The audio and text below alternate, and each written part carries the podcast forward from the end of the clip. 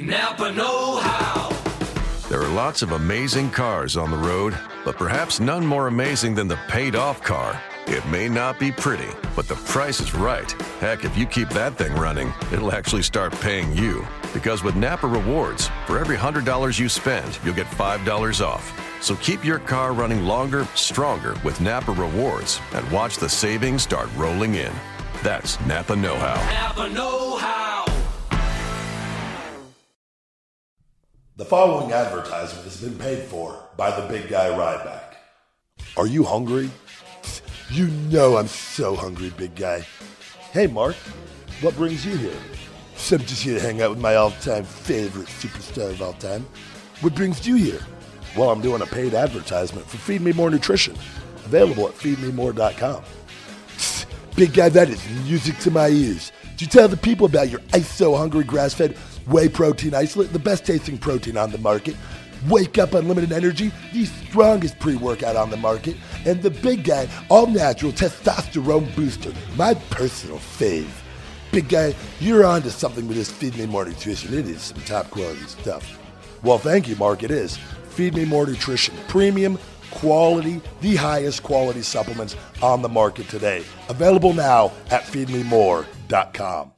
Hey everybody, Pat Buck here. Before we start the show and you listen to this on your commute to work, you're probably wondering what you're going to have for dinner.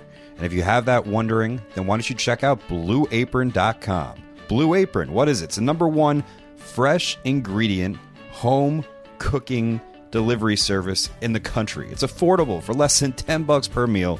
Blue Apron delivers seasonal recipes along with pre-portioned ingredients to make delicious home cooked meals. This upcoming menus, uh, the meals meaning that come to you that you cook or that I make my wife cook because I am too lazy. Roasted pork with apple, walnut, and farro salad. Crispy barramundi with quinoa and roasted carrot salad.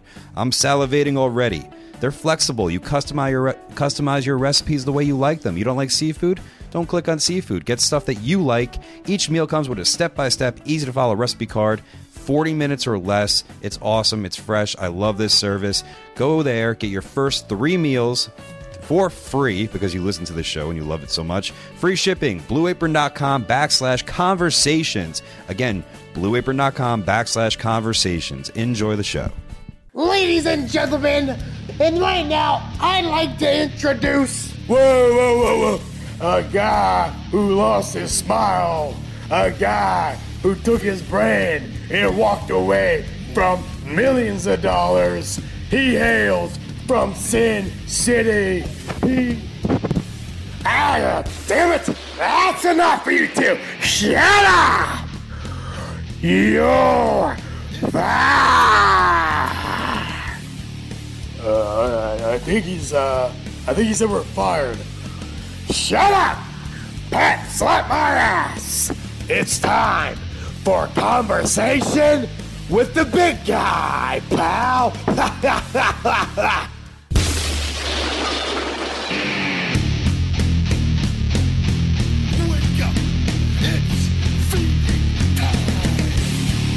Welcome to Conversation with the Big Guy. I am the Big Guy Ryback, and I'm sitting here with the one, Pat Buck. Okay, another episode post Royal Rumble. We got a lot of stuff to talk about. Uh, but before we begin, I think it's smarter to be professional broadcasters and to uh, maybe mention some things that are going on. Do you want to start that off? Absolutely. Wake Up, It's Feeding Time, the motivational book by the big guy Ryback, a professional athlete's advice on how to succeed in the game of life. Available now on Amazon in paperback and Kindle form, coming to Audible in February. Please review on Amazon. Feed Me More Nutrition, now available at feedmemore.com and in Las Vegas at Spartan Nutrition in North Las Vegas and Pumped Up Nutrition on Sahara and Rainbow. Friday, February 10th, Wrestle Pro at Starland Ballroom. The Machine Brian Cage versus the big guy Ryback. Bell time, 8 p.m. Saturday, February 11th, Wrestle Pro in Brooklyn, New York. Come see the big guy live and in person with a uh, special meet and greet. Believe is that 6 to 8, Pat? 6 to 8 p.m. 6 to 8 p.m. And uh, that's all for me this week. Well, I don't need to plug those shows. Those are the shows you need to come see. February 10th and February 11th, WrestleProOnline.com. If you want to be a professional wrestler in the New York, New Jersey area, I see the listens from the show. There's thousands of you in this area. Please come if you're on the fence to check out wrestling, or we're going to talk about this on the show actually. Come down to the Creative Pro Wrestling Dojo in Rahway and on Long Island. Uh, CreativeProWrestling.com. If you're 16 and up, want to check out a class, watch it, see what it's like, and then join my program. Finally, if you're a booker or uh, you know promoter or whatever, and you want to book the big guy, hit up book the big guy Yahoo.com, and uh, we can maybe arrange some things. But if you actually have a show in the New York area or anywhere on the East Coast, and you need guardrails, ring, entranceway, talent, you name it, hit up WrestleProOnline.com at WrestleProOnline at yahoo.com. Or if you want to advertise with this show, which we're happy to have a new sponsor on board in coming weeks, you can hit up Book the Big Guy at yahoo.com. All right. I got to say though, the one other thing here, and I'm also we're having technical difficulties. I couldn't hear a good portion of that, and then you came back just in time. But we'll address that in a minute. Also, guys, we got, I got a PO box for all fan mail. Um, I always get back to you guys, and I can't say thank you enough. Um, all I ask is you send one to two items only, please. But that address is PO Box 752 740, Las Vegas, Nevada 89136. And uh, that's to send fan mail uh, to the big guy Ryback. And I can't thank you guys enough for your support. So. Okay. So, uh, better week than last week. How was, uh, you know, I know you had a, a couple, you know, I don't Ah, want to yeah. adventures last weekend, but uh, catch us up. What's going on? Well, unfortunately, excuse me, as we, we talked last week with Shira, uh, we had to go put her down, um, have her put to sleep right before I flew out uh, Friday morning, early afternoon. And um, it was, uh, I sent a little Snapchat video out there, and you could see like she had tumors all over her body, like we talked about, and, and the cancer had taken over, and it had blocked her urinary tract, um, where she was having difficulty go the bat going to the bathroom finally, and um, they'd warned us, you know, that from the point we started treating her with uh, the chemo and um, and trying to keep everything at bay, which it worked really really well for a while. Okay. and then and then the, the cancer just kind of overcame it and. Um, I should say thank you to Trupanion, and, and they provide pet insurance. They actually they, they covered you know ninety percent of all of all of her medical bills, uh, which were thousands and thousands of dollars. Wow. And uh, it's I don't think so a, I don't think a Tru- lot of people know what pet insurance is. I didn't know what it was till you told me about it. Yeah, you they, they now have insurance for for your dogs and cats, um, and it is well worth looking into. Uh, I got it for mine before this all this stuff came up, literally right before it all came up, um, because of Priscilla, the ex girlfriend, had mentioned uh, pet insurance, and I go, I've never looked into that, and it, it- it's for all three of my dogs at the time, for Shira, Secret, and Sophie, it was like $140 a month. Um, For all three combined. for all Wow. three combined. So in like so for certain dogs, like Secret's a mix. She's a pit bull, uh, French bulldog mix. Okay. So like that. If a dog is not like a pure breed, if they're mixed, they're like their immune system is better. Like they're just more, they're less prone to have diseases and things like that. Um, so the rates are even cheaper on like mixed dogs and things of that nature. But um, they really came through and helped out. But we had to take her in, and uh, you know I'm pretty good with all that stuff about like having control over my emotions and. and don't get me wrong, I, I was extremely sad. It was a lot harder to watch my dad. he was. Uh, it's always hard to watch your father cry. I think and like break down, um, no matter what age you are. But I told you before, and like over other things, I feel like I'm like the the father figure now, and my dad's like the child sometimes. Okay. Um, I think that kind of. I don't know if that's like as you get older, it starts shifting. Maybe that like, and I don't know if that's the case with everybody, but I feel like that that's been the case. I think I think For me- I think the older you get, in a lot of ways, certain people actually will start regressing towards being dare not I don't want to say immature, but they almost you know like I love my nana who's ninety seven years old, and I notice that sometimes it's very. I, sometimes I kind of like treat her not a, treat her like an infant a little bit, like a little like happy, like as if I'm treating a baby. You know what I mean? Like Yeah. they just they become more I, I think that happens though. I think they the older someone gets, they kind of become a little more It's- yeah. simpler and a little more, you know, I don't know. It's like the cycle of life coming full circle. I feel like you know the people who raised you as you get older. Not saying that I raised my dad or anything like that now, but it, I just Ah, feel man, like the roles have kind of. Sorry, The- I lost the you. role- lost you there. Oh, you you're good. I feel like it's just a circle of life, and we've we've just kind of come full circle. And um, not that I take care of my dad or anything like that, but it, it it's never an easy situation to see.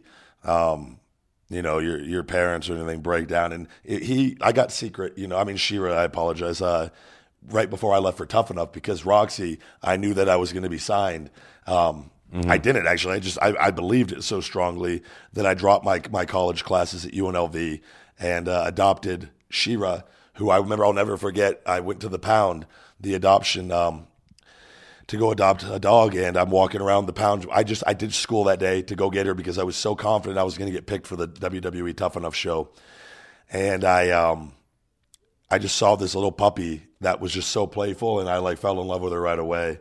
And uh, they let me take her out, and she kept chewing on my shoelaces, and I was like, I want this dog. And um, I remember I brought her to my dad's that day. I go, Dad, I got you a gift because I'm going away for wrestling. Oh, wow. And uh, oh wait, I think you might be cutting out now. Uh, there this- you are. this no, you're it- good. You're good. Okay. Sorry. And that people are going to get annoyed with this probably, but work through. Hopefully this go this goes away. But uh, my dad wasn't happy about it at first, and he uh, he was very. Oh, why'd you get another dog? We already have Roxy, and he ended up he he fell in love with Shira right away, and he took care of her for the last 12 and a half years. She was almost 13 years old, and uh, she lived a great life. But I got to hold her, and we brought Secret in, our other dog, um, to kind of watch because I wanted Secret to know that Shira wasn't going to be around anymore. Yeah. So, um, but then like while I was, you know, I held it together really well, and it hit me right when I was holding her. Like, like this is my final time. She fell in my arm. Like, I- I lost it before he even. Uh, when he explained everything to me, I just realized like she was just so calm and such a good dog, and uh, oh, however bad my dad lost it, I lost it probably twenty times worse. Ugh, man. And, uh, yeah, Sorry. but it felt good. If no, it felt good. Like Closure. after yeah it was uh i'm fine now like i and it's um and, and i'm celebrating her life now and we get her ashes tomorrow and all that and it, but it's it's tough to just go even though it, it it was the best situation possible that i was home and she went out pain free anybody who's ever had an animal and loves them knows uh, how painful that process is but um, I do think, and I talk about this in the book a little bit, that like my dad's talked about getting another dog now and uh, going to PetSmart and adopting another one. But he's not. Uh, he loves the French bulldogs. Uh, those are my favorite dogs now, the Frenchies. But Sure. I go, what? Why don't we go get another Frenchie? And he's like, no, because uh, he loves like Sophie and Sunny a lot, but they're a handful. Like they like to play, and I think he's more of a pit bull guy. So Okay. That's cool. Well, uh, that's unfortunate, but uh, No, but it, all good came from it, you know. So it's uh, she will be greatly missed, and uh, poor little secret's been sad. But we've had her over here at my house with Sophie and and Sunny and playing and, and just trying to to keep her spirits up. But that speaking of that, she had to go get a huge uh, growth taken off her paw today. She's had it for for a little bit here, just showed up, and uh, they wanted to make sure it wasn't cancerous. Which she's only not even six years old. Where where they're they're fairly confident that it's not. Which they're having it tested. We'll know in a few days, but um, she we had to go pick her up tonight, like I was telling you, and she was all drugged up. Yeah. she could. She, she has the cone on her head, and she kept dragging her cone on the ground. She can't raise her head up. She's so drugged up still. I had to carry her to my dad's car, and my dad just texted me saying, "Poor Sophie is just uh, she she can't function." So uh, I can't remember exactly the location, but we were talking about this earlier today. Your your how was uh how was the bookings? Hopefully, uh, I did my job correctly, getting you booked in these in these uh, making these towns. Yeah, no, it was a great weekend. Yeah, like I so I took a month off, as you know, for the supplements in the book to kind of make sure those all went smoothly. And uh, this weekend was in Hazleton, Pennsylvania, PPW Shell Shocked, and then I I went over to uh, Santino School for uh, Destiny Pro Wrestling, um, which is where Destiny holds their shows at his uh, building, and uh, wrestled Moose and uh, and, and the first night was against um, Mike Orlando and uh, Big Mike Orlando, I should say, and two great nights, and I had a lot of fun, and I felt like it's weird now. I told you the biggest difference is you up there in WWE, you're wrestling four to five nights a week, and you just kind of go into a zone. I'm in a place now, like after that first match, my body hurt so bad just because I hadn't bumped in a month. Sure. And uh, it, it's like starting all over again as far as bump, but bumping, but my conditioning and everything. The burpees, I'm such an advocate of burpees. I can't put the burpees over enough. Like as long as I do my burpees, I, I, am totally fine in the ring. And uh, and we, we will talk about some of the problems we encountered travel wise uh, this week. Hazleton, Pennsylvania, legit drive. The, the weather was was perfectly clear all day. When I had to make about the 45 minute drive from my hotel by the airport, uh, just a thick fog took over where you couldn't even see legitimately 10 feet in front of you. Just like I, so I started looking for food and like I was looking for a subway at first and the GPS took me to where the subway was. I couldn't see the Jesus. subway. Like the the like it was, and I didn't know where I was at, and like I was afraid I was gonna hit somebody. So I was like, you know, screw it. I'll find a McDonald's and get a couple chicken salads and a double quarter pounder with no bun. And like even the McDonald's I couldn't see. And then I finally like I kept going really really slow, and then it like came into view, and then I went and got my stuff, and then I found the building and. It wasn't quite as bad near the building as it was with the area I was looking for food, but um, a great weekend, and I, I really, really had a good time. And uh, a, funny thing happened the first night with Mike, uh, with Mike Orlando, which we'll talk about here. Uh, but yeah, you did your job more than fine. Well, until the, I don't know if I should talk about the travel thing. I had a small panic attack. Uh, I mean, I'll explain it. So basically, you're this was a hard booking, and like I realized too why, you know, people wonder why there's not that many decent good independent promotions because it does require a lot of not just time to plan your events, but you have to deal with like unpredictable circumstances. And so the first part that was difficult was figuring out, you know, your it's not uncommon for any sort of name or any or any wrestler that has a schedule to be in different towns. And but the thing is that if you're on a weekend, we're on a Friday night and a Saturday night, or in your case this weekend last weekend saturday night and a sunday night you know you fly out from your home you go to the first first Yeah. town and then you got to go to the second town and come back well how are promoters Yeah. you know a lot of people don't really think about this or fans think about this how are promoters supposed to book that flight because it, And I think I think too, it's it's good to uh, come flying out of Las Vegas. Most shows are predominantly on the East Coast, um, so that we got to book my travel usually the day before.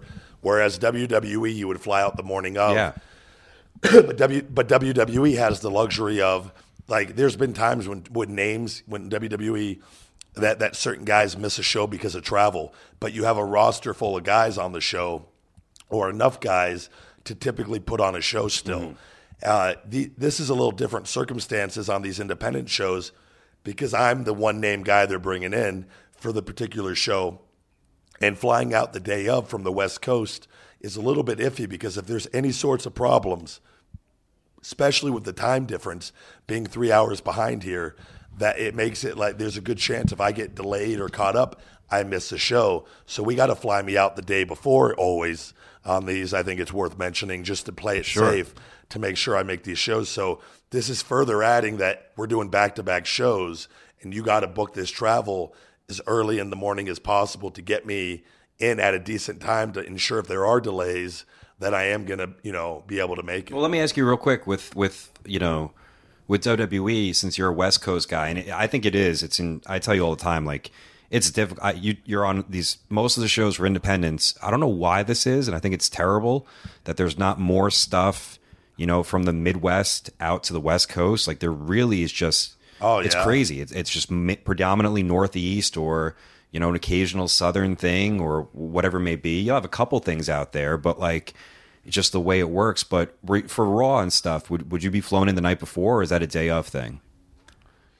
No, no. So I, you got to remember, I'm was always booked on every live event, and uh, I always flew out the day of for live events. So a typical travel schedule for me, if it was a five day loop, it would be fly out Friday morning um, at 5 or 6 a.m. every morning. So I was up at either 3 or 2 a.m. every every every night, Friday early morning, um, late Thursday night, I guess you could say. I would usually sleep two to three hours, get a little sleep just so, um, because always being on the East Coast, usually I couldn't go to sleep earlier because I'm so used to to going to bed at a certain time. So I would always try to get to bed by by 12 o'clock and get two or three hours sleep.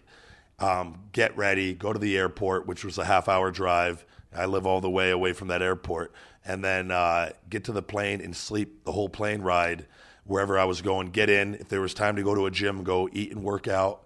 If not, just get food and go straight to the building.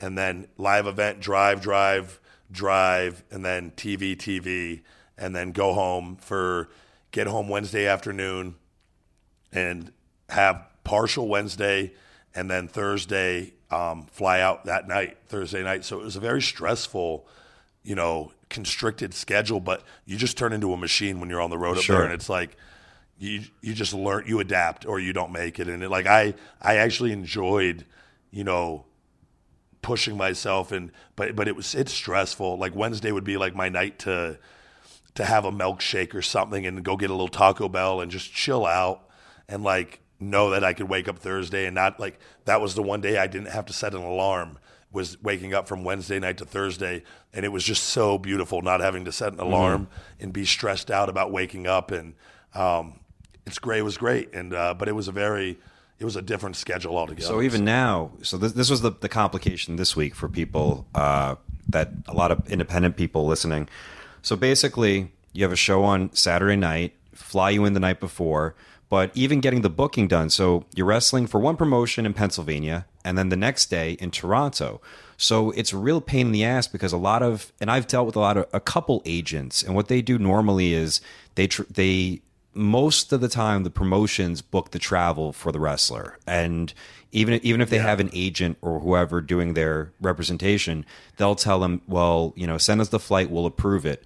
For this situation i didn't have any faith in uh in the promotions god bless them they all did a fine job but i was like look i'm going to book this travel myself because it's pretty complicated and you guys are going to split it down the middle because there's three flights involved. So you have to go to the town on a, on a Saturday, wrestle the show. The next day, fly really early to Canada, uh, do the show that day. The next day, fly home.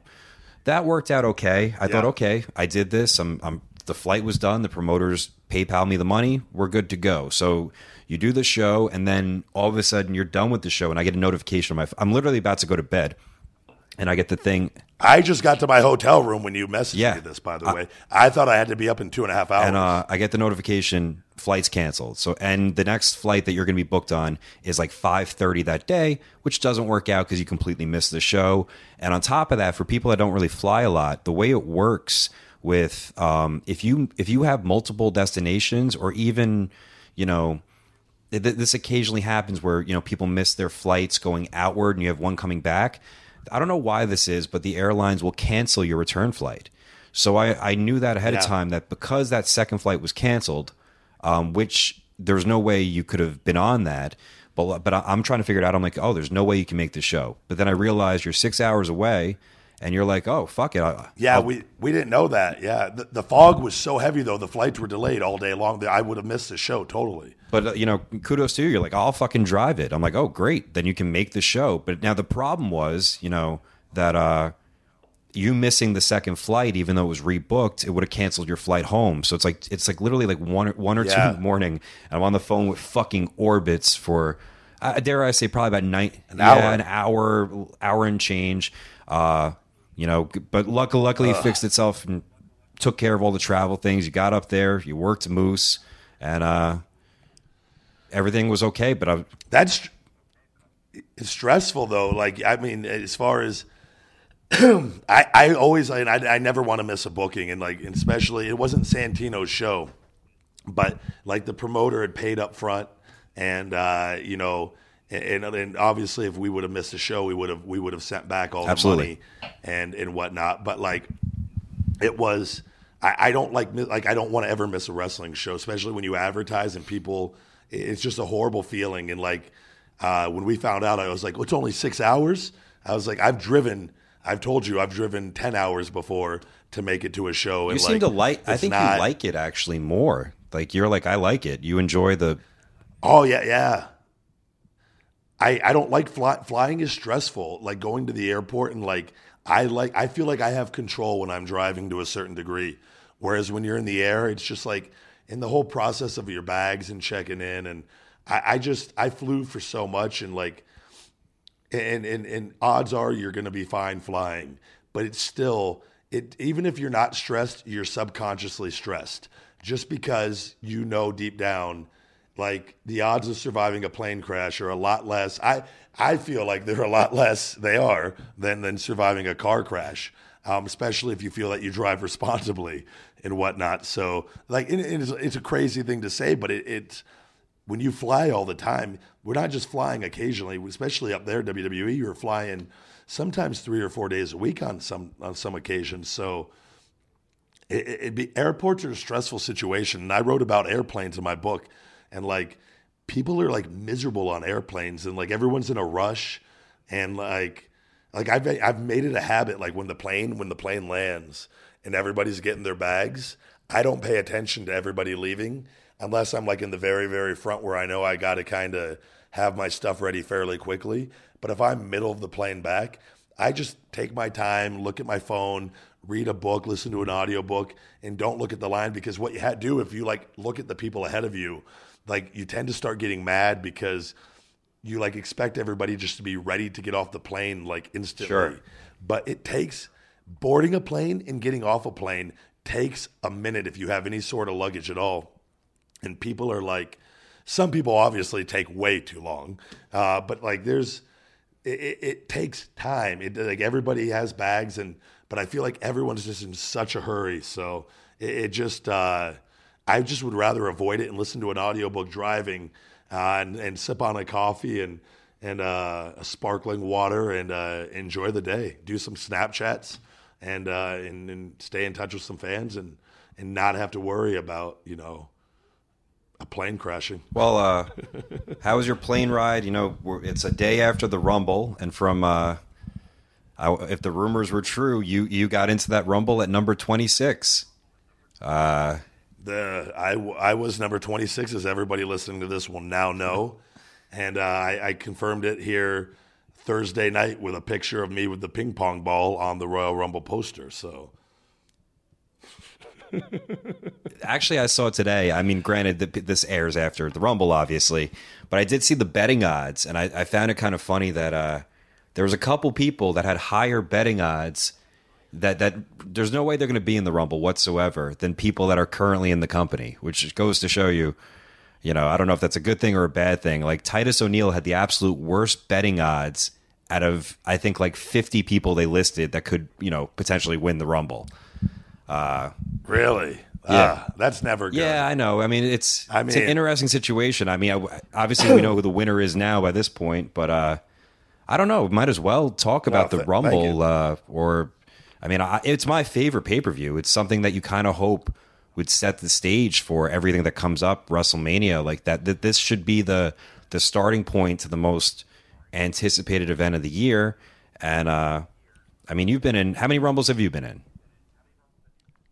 Uh, 2013, 14, 15, 16, right? Four of them. So And overall, what's the cli- what, like? Is there a anticipation They fucking suck. Oh, they suck so Really? bad. Like it's the so you and and all the guys if uh, listening to this will can, can contest to this.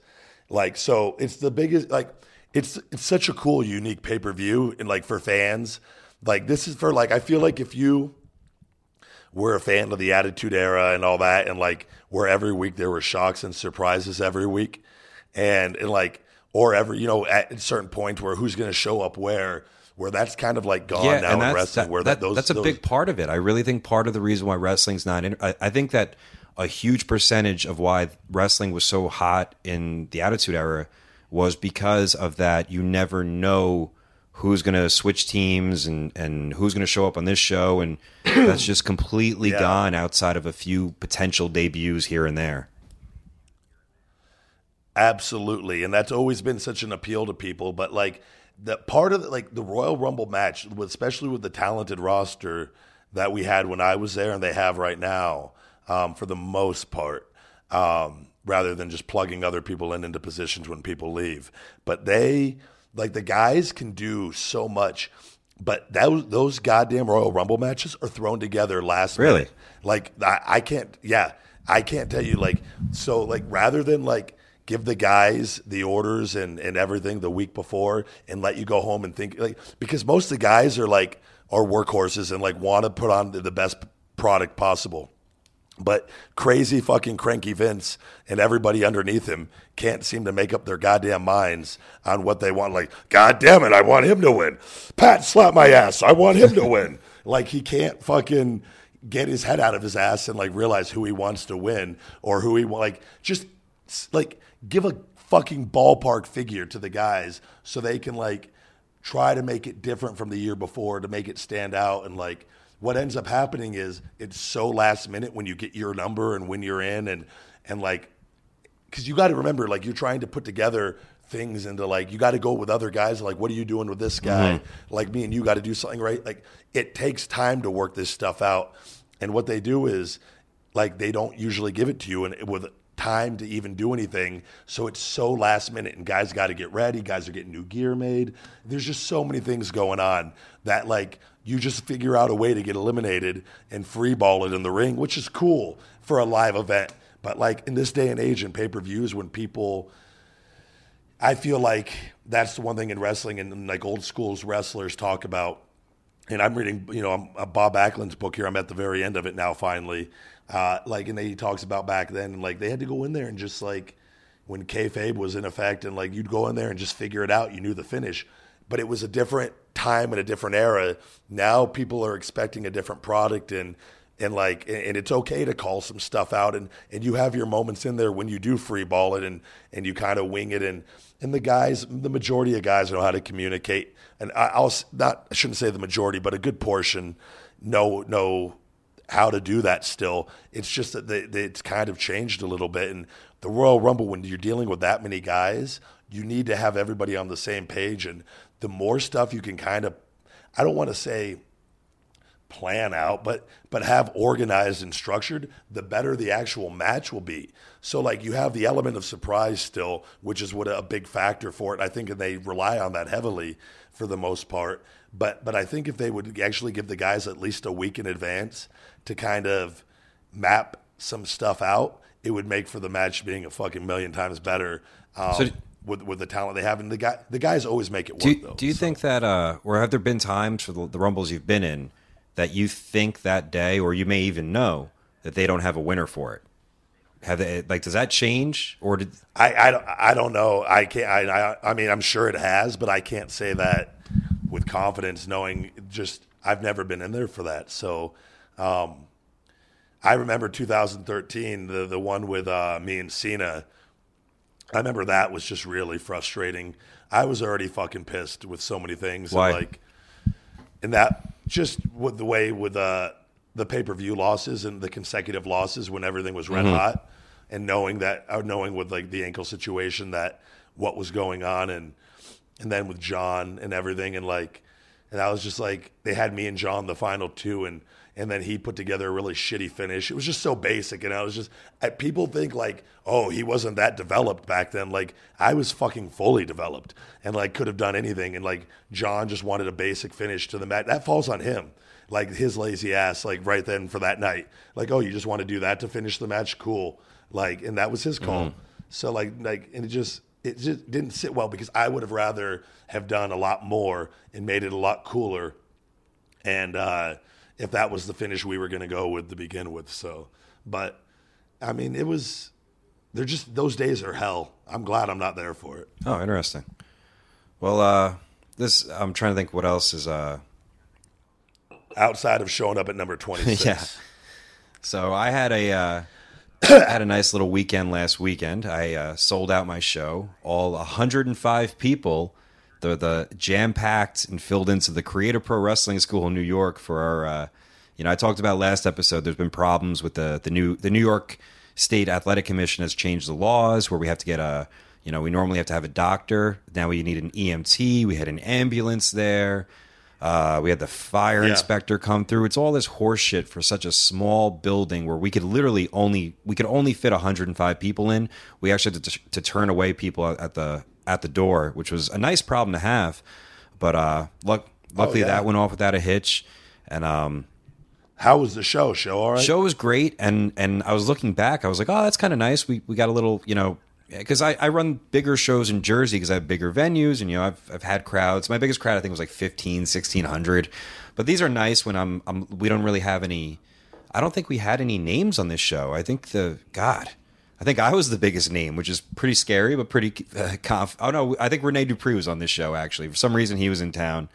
Wait, Rene, Rene Dupree was on my show. that's right Moose. he was. He's a madman. He's, he's the best but I haven't I haven't seen him in years, and he, so Rene Dupree used to live like the, the the guy was you know so young when he came into WWE, and he's always been so nice. He was me. hired when he was 18 used- years old, and that's what made me want to move to Yeah. because we're the we're me and Renee are the same age, and I saw him on that show. The what it was it called?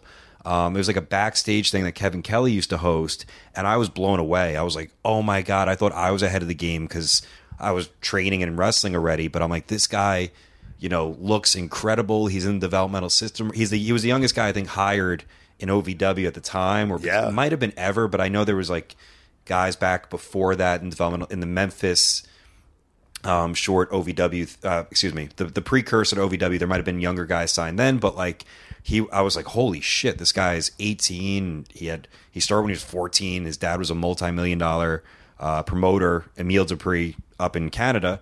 Um, and Okay. you know, he had his whole thing. And I think, uh, he's had an interesting, he's an interesting dude. I, I love Renee. I know a lot of guys have a lot of issues with him, but he's always been good to me. Yeah, he's always been great to me. And uh, I walked into the locker room, and uh, he was in there talking to Santino, and I, I popped and uh, gave each other a hug and said hello and um, a little brief discussion. And he had, he was the opening match, and then he had to catch a flight and literally run out of there. He came back after his match and threw his clothes on and like ran out um, to make his flight. And uh, and that was the last I saw of him. But um, it, it was the last time I saw him with a, was at OVW where his balls came out of his tights. If you remember, Oh, I remember Uh, It was like a stalling. Yeah, it was like a suplex spot, which is like if you wear trunks and like you better have a good pair of under tights on because I don't- The stalling suplex spot it, it, with with trunks can be highly dangerous to to the fans' eyes. I think you're remembering the story a little bit differently than me. That's that's that may have happened after that. Do you remember what happened before that?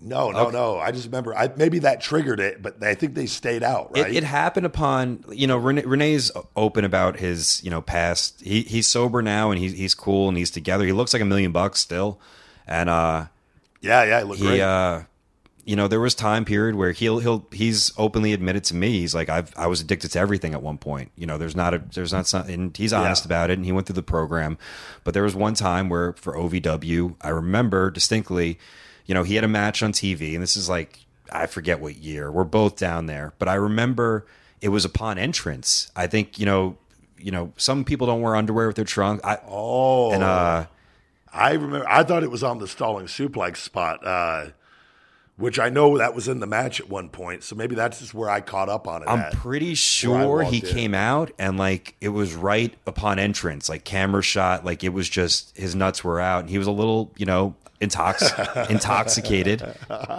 And I remember, do you remember watching it in class and we all start laughing? One thing I thought was weird was that I don't know why they didn't edit it out of TV when they could have. Like Danny, Danny Davis had that possibility, like that that power, and they left it in. just have the blur, the blur right in front of the crotch the entire match. And I remember we're watching because okay, I should explain this. So in developmental, we would train Monday, Tuesday, Wednesday, and Wednesday was our TV day.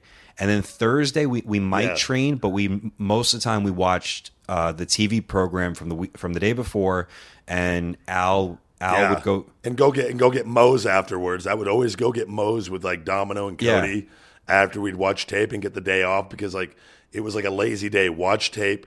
Everybody left the building. Go eat fucking Moe's and then like go home, rest, and then go like do a huge workout every night and then go out maybe after was like always the routine. Yeah, and then you know Friday and Saturday, sometimes Sunday were the live events. It was a it's a great program. It was, and then but I remember one time this was Yeah. when we're watching the matches back, and Renee's nuts are hanging out, and he uh and we we all start laughing, and Al screamed at us like, "How dare you guys laugh at this? Like someone could have gotten hurt." Like this is embarrassing, and I think he was more, I, and we all just like froze, like, "Oh shit!" Wait, did he say Yeah, that? he he got mad at us for laughing at it, like all of us, because we were all chuckling, and he's like, you know, you guys think this is funny, this is disrespectful to the business, but I'm like, how can anyone? I'm like, I saw this guy walking around the locker room like pretty zoned out, and you could have stopped him. like, what the fuck? His nuts are hanging out. This is hysterical, but uh, There's that's it's not not hysterical. You can't watch a match with a guy's nuts out seriously in any sport or endeavor and take it fucking seriously. The human body is so fucking like you just can't watch another human being with like just imagine wrestlers wrestling naked. Like their dicks flopping around and their balls flopping around. Like you wouldn't take it like it just would change the game completely.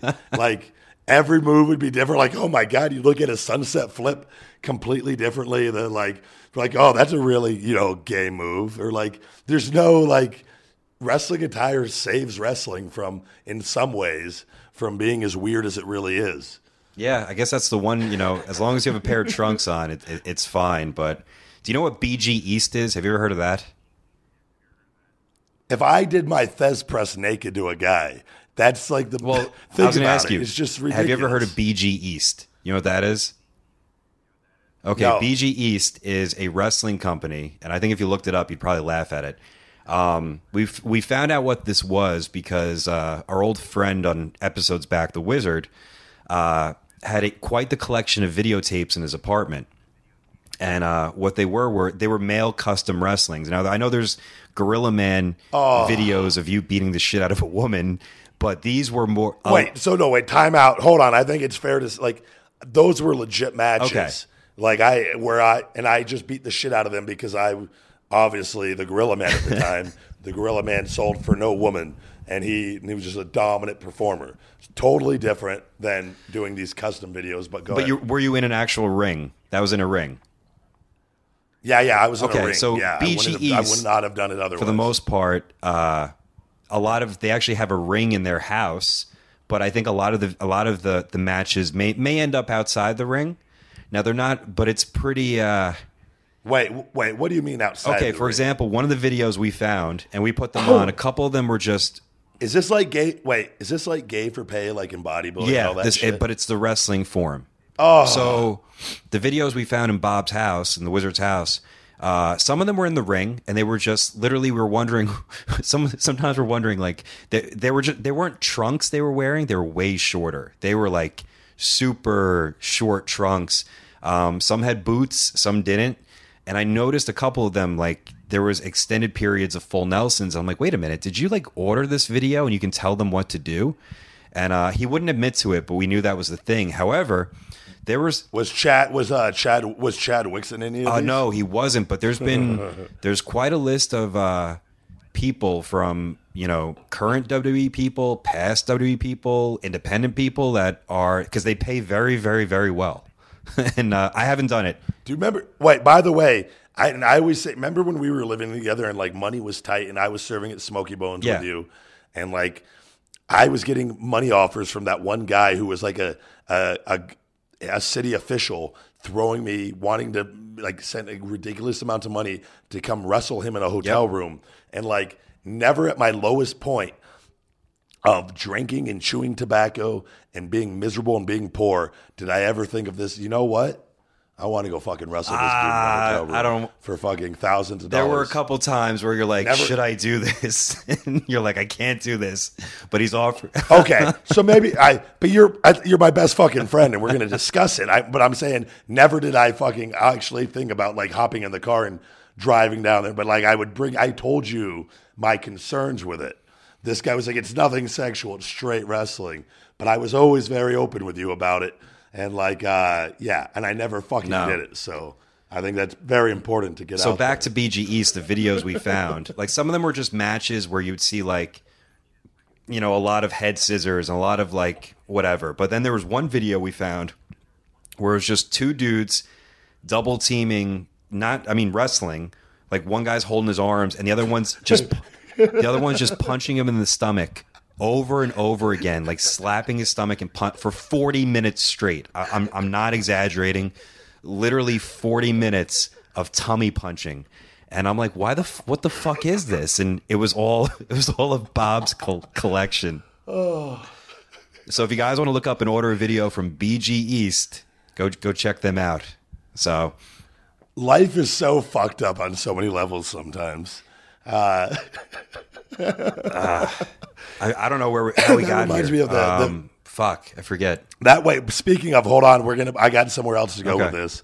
That reminds me of the time I got the Instagram thing after I left WWE, where the guy offered me seventy five grand to for a blowjob uh, in Vegas. He's like, "You ever get blowjobs for seventy five grand?" And I was just fucking block, fucking delete, block. Like it was. people like. uh I guess it doesn't hurt to ask though on his part, but Oh sure. uh, how about this week? This weekend, uh, I think this is pretty funny. So, I, we talked about like me taking. I took a month off, and I had the mic, which we got to talk about the match with Mike Orlando Okay. here. Um, it was hilarious. Hilarious. I, I lo- great guy, great worker, and uh, but I got to talk about about that whole ordeal. What happened off that show? but but wrestling uh, before the match with Moose, uh, I went to the same gym, the Odyssey Fitness in Wilkes-Barre, uh, Pennsylvania, that I we normally go to when we're in town. Uh, when I was with WWE, and uh, it's comforting, kind of going to the same places, and you know that when I was on the road, and I, I feel like it's the same thing with eating. I eat at Applebee's all the time because they all look the same, and it's where I always ate on the road, and it's very comforting to me while I'm on the road to kind of keep a normal schedule and, and eat at the same places that I always have. And uh, so I'm at they, this gym is a really really good gym, and they have uh, they have like a whole turf section, but they have a gymnastics section which is like part of the gym. Sorry, excuse me, jeez, part of the gym, but also it's like for like birthday parties and it's for gymnastics, and it's like sectioned off. So I ordered it. It's supposed to be here today. It got delayed. I'm looking in there as I'm doing my burpees, uh, mountain climbers, and box jumps to get ready to like wrestle big moose that night because I knew I thought we were gonna have like be able to do like 30 minutes, and I'll talk about that here in a minute. Um, so like I'm getting myself geared up because I've been off for a month, and I did a match the night before. I felt great, but I wanted to kind of blow myself up early in the day and uh, be ready to go later at night because Moose is a phenomenal athlete and he's 32 years old and uh, he has a bright future in front of him. And uh, it was cool to be able to wrestle him. But I see this device in there, this like, it, it's called a barrel, uh, a barrel back handspring trainer. Okay. Which is, they have like small, medium, and large. And I guess this was like the large one I was looking at.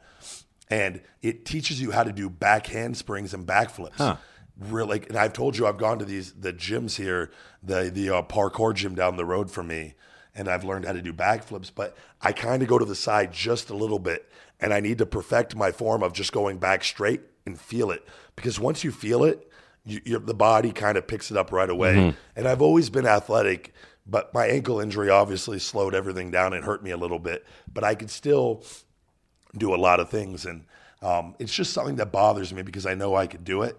I just need to take the time to learn how to do it.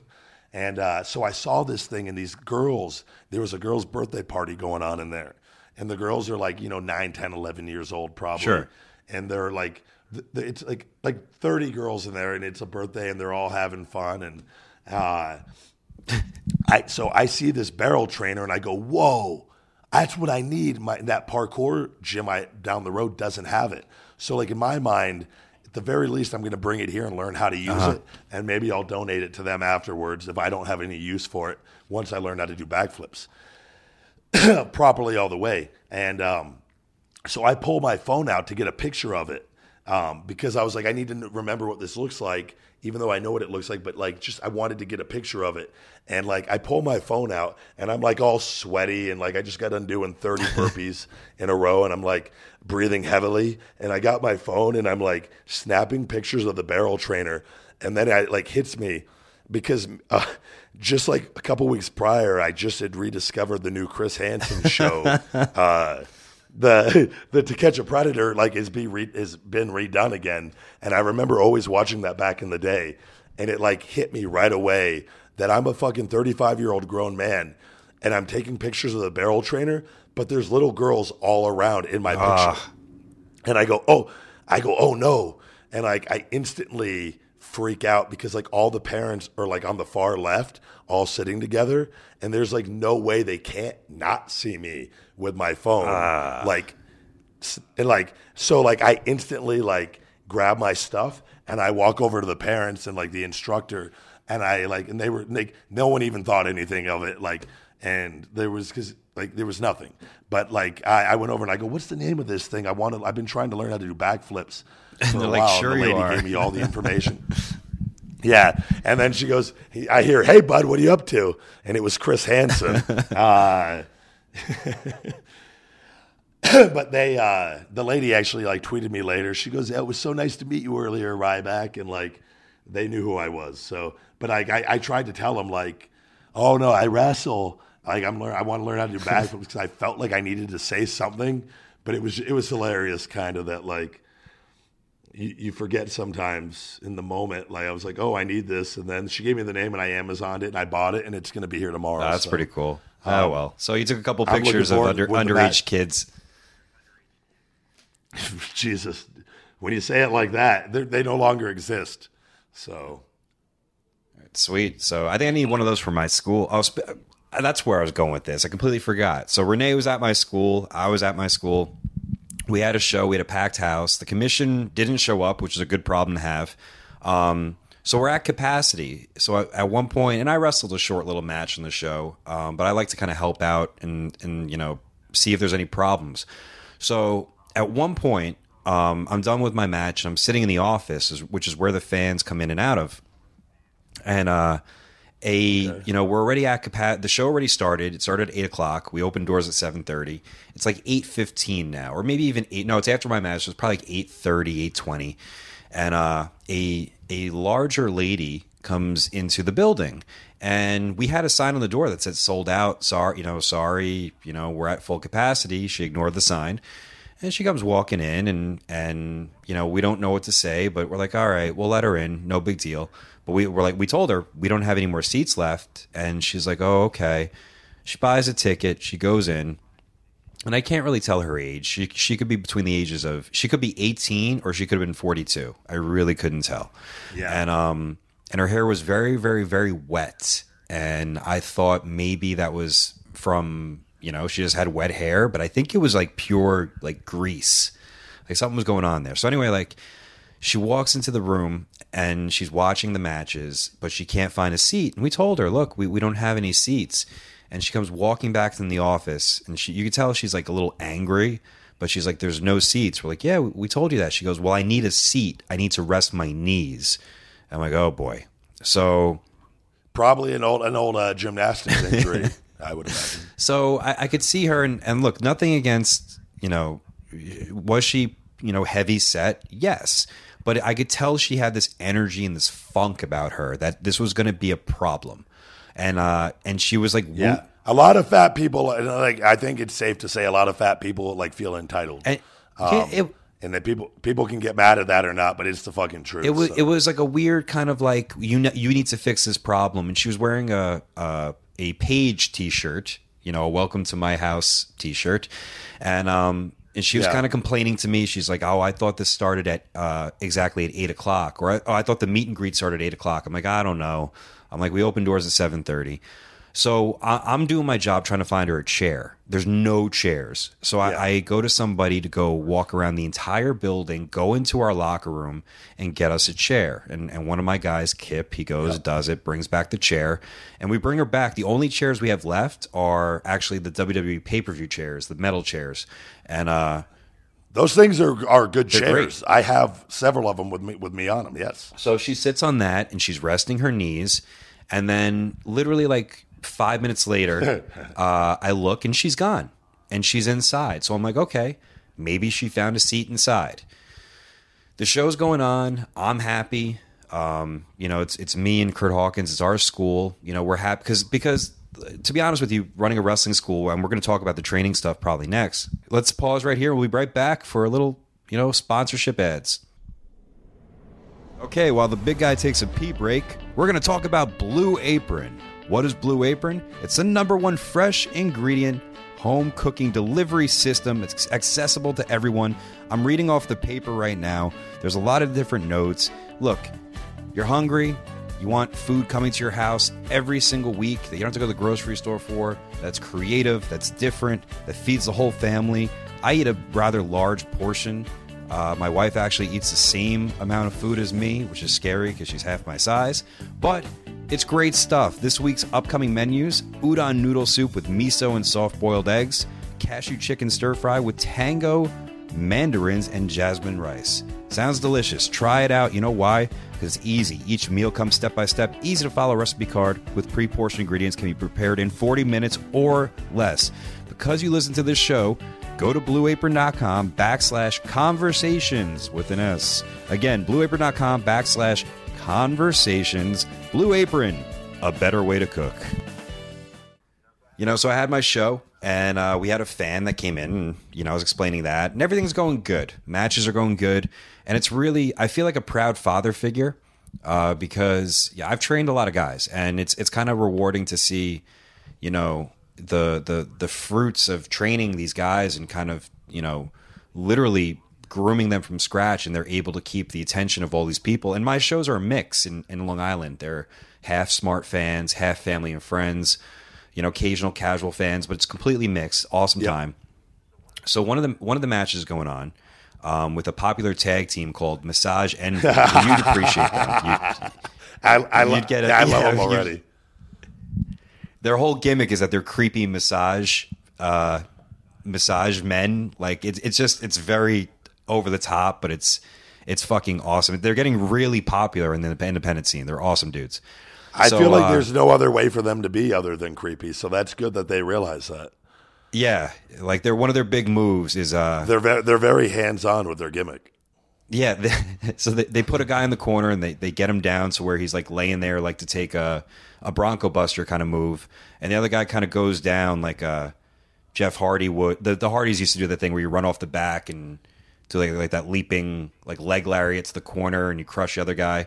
So they do something like that. Instead, one guy drops down to all fours, and they uh, the other guy takes a can of baby oil out rubs it all over his chest and slides off the other guy's back and does a headbutt right to the dick. It's a perfect move. That's incredible, actually. It's it's amazing. It's and it the baby oil makes them really. It goes super fat. Like they fly at the other guy. So if you guys want to see Massage Envy, check out their. uh their ha- uh, I think I don't know if they call that the happy ending. That's one of their big moves. I, it only make if, if that's not called the happy ending, I'm going to be fucking really mad. Um, that is, I'm going to look them up tonight on YouTube and watch a match of Massage Envy. Holy shit! They, great, great. They're greater guys. They're, they're- one of them's my our assistant trainer VSK, and the other guy's named uh, Dorian. Dorian. Dorian. one of the guys wears a mask too. He's a creepy oil. What is it? The the creepy oil master. It just works. I don't know why it works, but it's awesome. you get to like do what like wrestling should do, like on WWE, but like it's at a time where they they can't and don't. Like you get to have fun and do all these cool characters that like I feel like that that on you know WWE can't do. So I you know yeah, we can we can we can push the limits. Even though New York, dude, I didn't explain it enough last week with the New York Commission, but there's laws that you like. They get met. They've told me before that I I've said too many like uh, they don't want you inciting the crowd. It's actually kind of it's quote technically illegal to be a heel in New York. They don't want you yelling at the crowd. it's so. I swear to God, most most of New York, the most of the fans in New York are heels. Yeah, it's it's there's like um one thing happened where I'm not a really big fan of intergender matches like guy versus girl, but occasionally if you do it the right way, maybe. Um, but there was a thing where the commission. I stopped. think it's awesome. I've always wanted to show back up in WWE and just power bomb the Divas Revolution into fucking hell. Just, just Uh, no, nobody's safe. Uh, so that was a that's a thing. Anyway, um, so th- oh, during that match, Massage Envy's wrestling, and all of a sudden we hear a loud like kaboom from the from the crowd, and I'm like, oh shit, what happened? And somebody's chair broke, and who who the fuck do you Oh, think no. it is? Rosemary. so we all look in and i feel bad for these guys they're working their ass off and it's just not they you know everyone's distracted because this this woman is tumbling on the floor. And of course in my head What i'm going off. In my head because i've had this happen a lot of times before where um you know a guardrail will hit someone in the leg or Yeah, yeah. something happens you know like a kid gets knocked over and i have to be on damage control and be like you know are you okay? Hey here's a free t-shirt. Hey let me get you tickets to next show. And now she apparently i thought i assumed you know she's a, a bigger woman and our chairs really do have a 240 pound weight limit like they're they're very cheap no, plastic That's a pay per view chair, though. I thought she was on. she was when she was in our office, but I think she found somebody might have must have left the show, and she got up and took that person's seat. If that makes Why sense. the wait? Why the fuck? The WWE pay per view chairs are very comfortable, padded chairs. And Well, th- she couldn't- Those there- are designed. Those are designed. there wasn't enough for room for her to take the. Sorry, Oh, there wasn't ahead. enough room for her to take the chair and like bring it inside because there was so many people. So like, she's sitting there on her comfy Chris Jericho Fatal Four Way chair, and then I'm she sorry, sees an Chris. and then she's Drink it in, she's- man. She's sitting on Jericho's face, and she's like, "Oh wait, look, there's an open open seat, second row. Let me go take that." That's what happened. Holy fuck! So she's selling in the middle of the fucking place, and everyone's like, "Oh God, this this woman is you know could be hurt. Which, hurt." by the I way, think- a broken chair and taking like that just sounds so like minuscule to me and falling over. But go ahead. Yeah. So come we come to find out um and people help her to the they tell us about it like hey this girl is hurt. I'm like oh no. So uh, a couple people help her to the office where where I am and we sit her down on our on our couch and I get the story and apparently it wasn't her that broke the chair. She was sitting behind the person and it was a guy that broke the chair who wasn't even that heavy at all. In fact, he seemed like he was in shape, but the, the shit happens, and the chair hit her in the leg, and she decided to Oh. fall off. She decided to fall off her chair and sell, like as if you know she got What a- shot. What a worker! Yeah. So, but but here's the thing: they bring her to the office, and she's holding her leg like she got fucking stabbed. And I'm like, oh god. I'm like, I know where this is going. I'm like, is she gonna try to sue us? Is she gonna call an This ambulance? is this is going to take at least three or four shirts and tickets to next show. so Here's a hey hey lady. Here's a buffet club shirt. Shut the fuck up. so she's sitting there, right? And now we have a doctor at our show. He's great. His name is Mike Mike Chaplin. He's awesome. Sounds awesome. he goes right to her and he, he attends to her and he goes, "What's wrong? Show me." And she goes, "I the, the, the chair hit the chair hit my leg. Uh, you don't understand. I have this sensitive condition where pain is extreme for me." And the doctor's like, "Okay, let me let me see your leg." And she pulls up her jeans, and she she has hairier legs than me. Like they were some real oof. I mean, it was it was bad. I, and and I'm sitting there, and uh, uh, Hawkins is there. Both of our wives are there. We're just trying to like calm the situation down, and she's just like she won't stop pretending that she's hurt, and she Yeah, goes, yeah. "Look, look, it hurts right here." And the doctor goes, "Well, there's no laceration." There's nothing wrong. Nothing's broken. And she goes, You don't understand, doctor. It feels like my leg is being cut in half and we're all just like, "Oh God, please, like, just Yeah. stop." So the doctor goes, "Look, there might be a bruise, but that that's that's really all there is." And the, the EMT people, they don't know any better. Like the ambulance people, they're like, "Well, should we take her away?" And I'm like, "Oh, please don't." Like, like she's fine, she's fine. Like, like she's gonna be okay. And then she calls her mom. She's like, I'm going to call my mom. And she calls her mom. And she's like, Mom, I fell. You know, a chair hit me. And I could tell her mother on the phone was like, uh, well, Yeah, you know, do you no, want to her like, mother her her mother has dealt with this her entire life, so she, her mother Yeah. is beyond frustrated. Yeah, But but even that, well, here's the thing where I where I don't feel bad because all of a sudden I hear the girl go, "No, it's okay. I'm not going to sue them. Maybe I'll sue the chair company." And I'm like, "Holy shit!" Like the mother was asking, "Well, do you want to sue them?" Like, Yeah, yeah. This is what are these damn fucking- chairs made of? Steel. yeah, like so. After a while, I, I tell her she's like, she finally like stops pretending that she's hurt, and she's like, "Are the you know, am I going to miss the rest of the show?" I'm like, "Well, there's one match left." I'm like, "Do you want to go back inside?" She's like, "No, I want to go home. Can I buy a DVD?" And I'm like, "Well, we don't have DVDs, but I'll send you the link on YouTube." And she goes, "Okay," and she left, and that was the end of the I night. I would have given her a free twenty five dollar give uh, concession stand coupon. Um, and made it all. That's not what. That's not what you told me when I was boxing you. You go, give her one of these, and it was like a bracelet that says "Shut the fuck up" or something. Like, stop being- Don't be a little being a- bitch. that that's my little message. Feed me more. Don't be a little bitch. That's my message in life now to people because it is just running rampant like fucking Hulkamania was in the '80s and early '90s. It's like don't be a little bitch because so many people are little bitches and it's just frustrating. Just stop. But uh, that would, dude. If I, if that was me, that would have been the defining moment of the negative of like, fuck this. I'm going to a gym right now and changing my life. right? Yeah. Yeah. Yeah. So I hope You- she does I mean, that. granted, I don't think she broke the chair, but I'm just looking at her. I'm like, look, like, in I'm my like, mind, person. it, it doesn't matter. It's it's the whole, the whole thing. because I think she was younger. I think she was like in her twenties, and like she literally couldn't walk, and it's like just this attitude of defeat, and she couldn't. She couldn't stand for more than two minutes. It's like get yourself Yeah. together. No, no, and I'm Like, very sympathetic to people like in that situation, and I don't want people to like come across like, but people have to understand you have to fucking light a fire under other people's asses sometimes.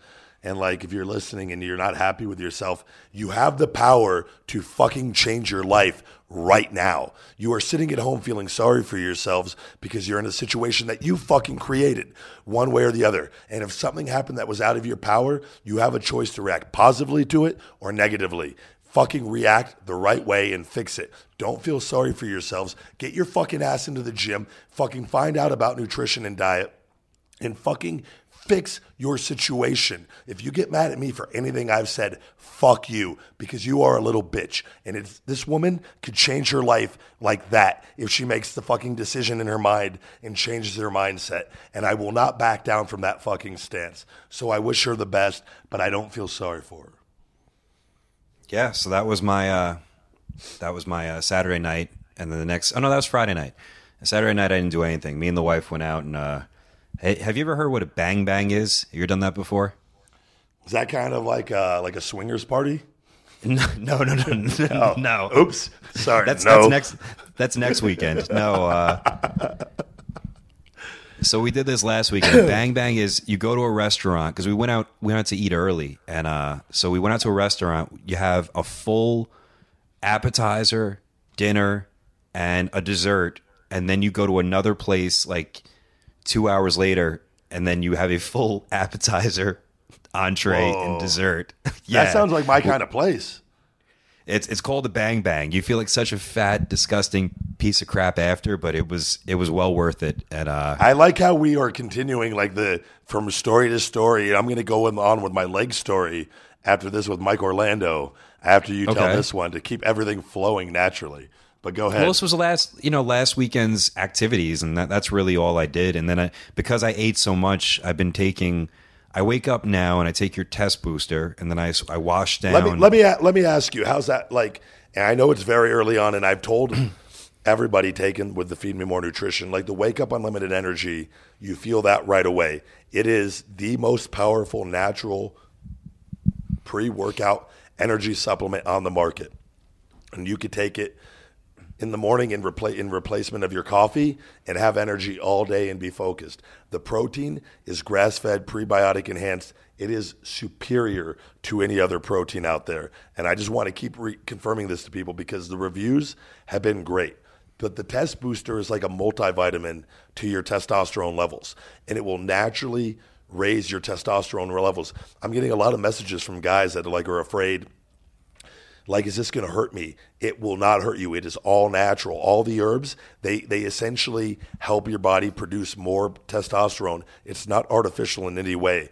And it's like it says on the bottle four to eight weeks. But like and I, i've been on i've been on it for five months to get my test levels and i go back in for blood work tomorrow um, to get my my new levels because they've gone up consistently over the last five months because i was dealing with being shut down after coming off of TRT testosterone replacement therapy, where that kept me normal for the last five years, but that was an mm-hmm. artificial source.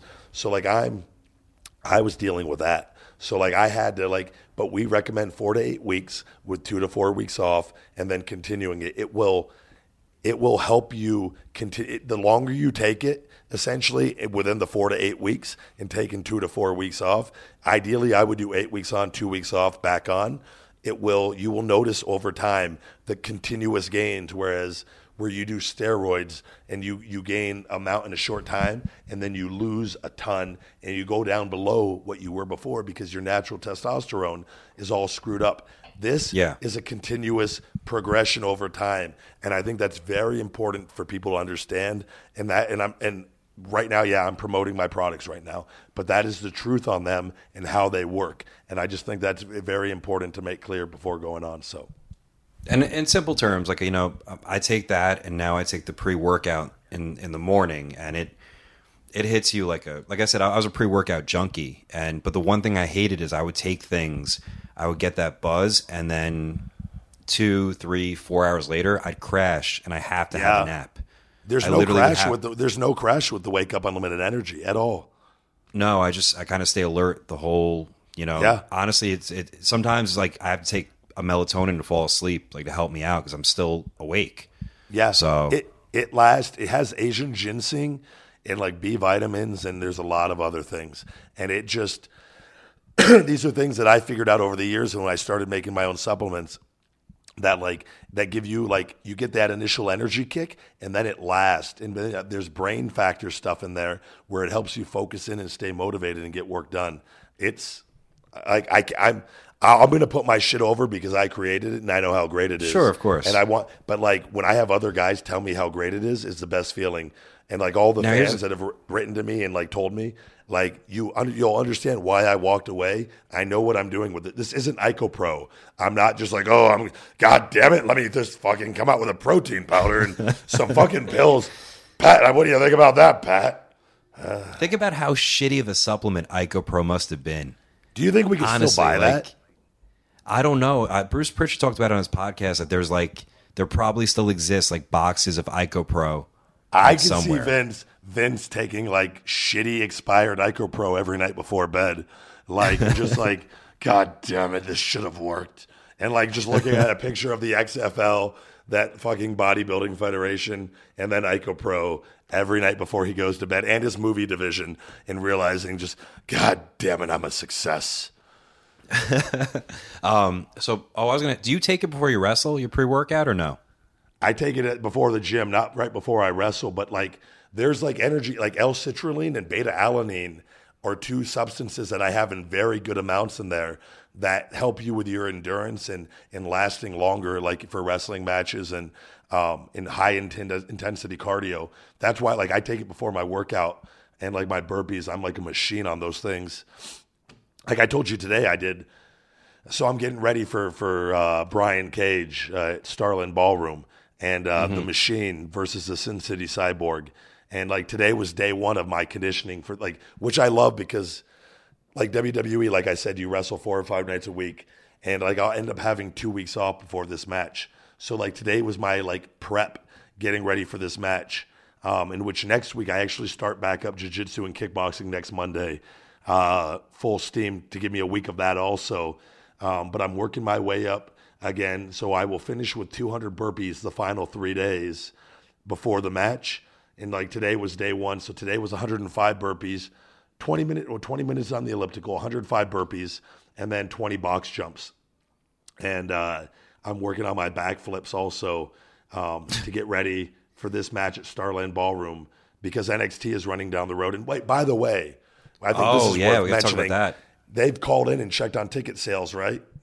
Yep. Uh, I got notification. They've done a couple weird things. First, it was you know, between you being on the show, whatever we say here, and all that stuff going on, mixed with the Cody stuff and the Cody Bears, we found out Starland's like, hey, you know, uh, just letting you know that we've had numerous calls from them to the building. Did they say by sales. who? It was either Canyon Ceman or Mark Carrano, the two fucking. No, they said it was through their ticket agency, which I believe what was uh, one of the major ticketing ticketing agencies they use has been calling Starland to check on ticket sales.